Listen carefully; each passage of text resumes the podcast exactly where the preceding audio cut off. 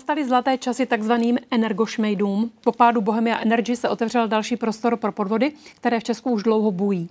Lidé, kteří se vydávají za zástupce energetických společností, využívají důvěřivosti především starších zákazníků a přetahují je k jiným dodavatelům. Pomocí plných mocí, které jim podstrčí k podpisu a smlouvami, které je mohou připravit o desítky tisíc korun. Praktiky energošmejdů měsíce mapoval novinář Jiří Burýšek, autor YouTube kanálu Jirka vysvětluje věci. Dobrý večer. Dobrý den, děkuji za pozvání. Jak se z nic netušícího člověka stane oběť takzvaného energošmejda? Já si myslím, že to je vlastně docela jednoduché, protože já jsem v posledních měsících mluvil s celou řadou lidí. Nebyli to jen seniori, byli to lidé, kteří mi přišlo, že se občas jako docela orientovali i v, relativně dobře v tom energetickém průmyslu, ale když vám někdo vlastně hned ve dveřích zalže, že za vámi jde prodloužit smlouvu od vašeho vlastního dodavatele, tak vy nemáte úplně tolik důvodů mu nevěřit. Už jenom proto, že ta taktika je vlastně docela dobře nastavená. Tam funguje takový uh, systém, kdy jako první věc se stane takzvaný studený kontakt, kdy vám někdo zavolá. A vy hlas, vlastně hnedka na začátku dostanete telefonát od v uvozovkách vašeho dodavatele, který vám říká, za vámi někdo přijde dneska. A vlastně najednou čekáte někoho, komu věříte. Jo. A tahle cesta je za mě velice pochopitelná. Dá se tomu ale říkat opravdu podvod, co je na té celé věci v rozporu se zákonem? Mhm. V první řadě je nutné říct, že vlastně Česká obchodní inspekce sama naznala, že vlastně ve všech kontrolách těch, těchto firem, které, které vlastně já jsem řešil, tak došlo k porušení zákona. Uvedla to skrz svého mluvčího, když jsme jí psali e-mail. K jakým porušením A zákona? To vám teď z hlavy úplně přesně neřeknu, ale popíšu vám přesně, jak probíhá ta schůzka.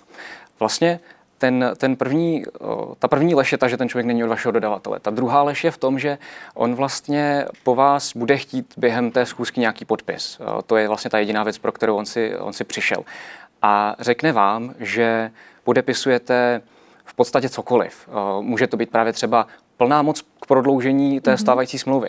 Kdežto ona je to plná moc pro jinou společnost, přes kterou oni vám tu smlouvu naopak vypoví, vyplatíte sankce a oni vám pak vlastně připíší jiného dodavatele. Takže je tam lživé, podvodné, mm-hmm. manipulující jednání, které samozřejmě potom vede k tomu, přesně tak, co se dá klasifikovat jako podvod. Přesně tak.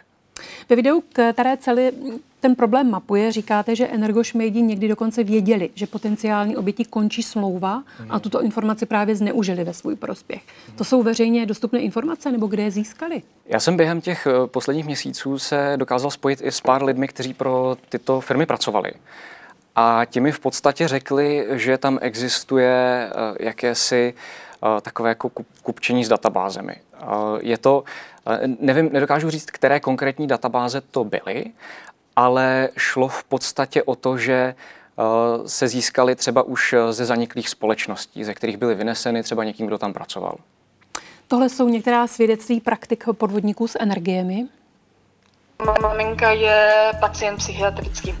A ještě není jako tímhle způsobem tlačil, že když to nepodepíše, tak přijdou sankce a takhle jako opravdu mm-hmm. jako nepříjemné tlačení na člověka, který vlastně je velice důvěřivý, hodný. Jo. Z rodičů vypadlo, že někdo je navštívil, ale tenkrát za dodavatele, že jim tam vyštěkne lepší cenu, tak s tím souhlasili, ale opak byl pravdou. Byl to někdo, kdo vůbec nebyl z té společnosti, z té Bohemky tenkrát, která fungovala a, a, a byli to takovýhle prostě šmejdi, který asi zřejmě získali nějaký podpis.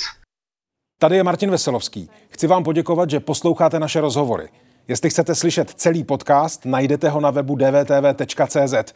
Tam nás můžete i podpořit a stát se členy d v t v Extra.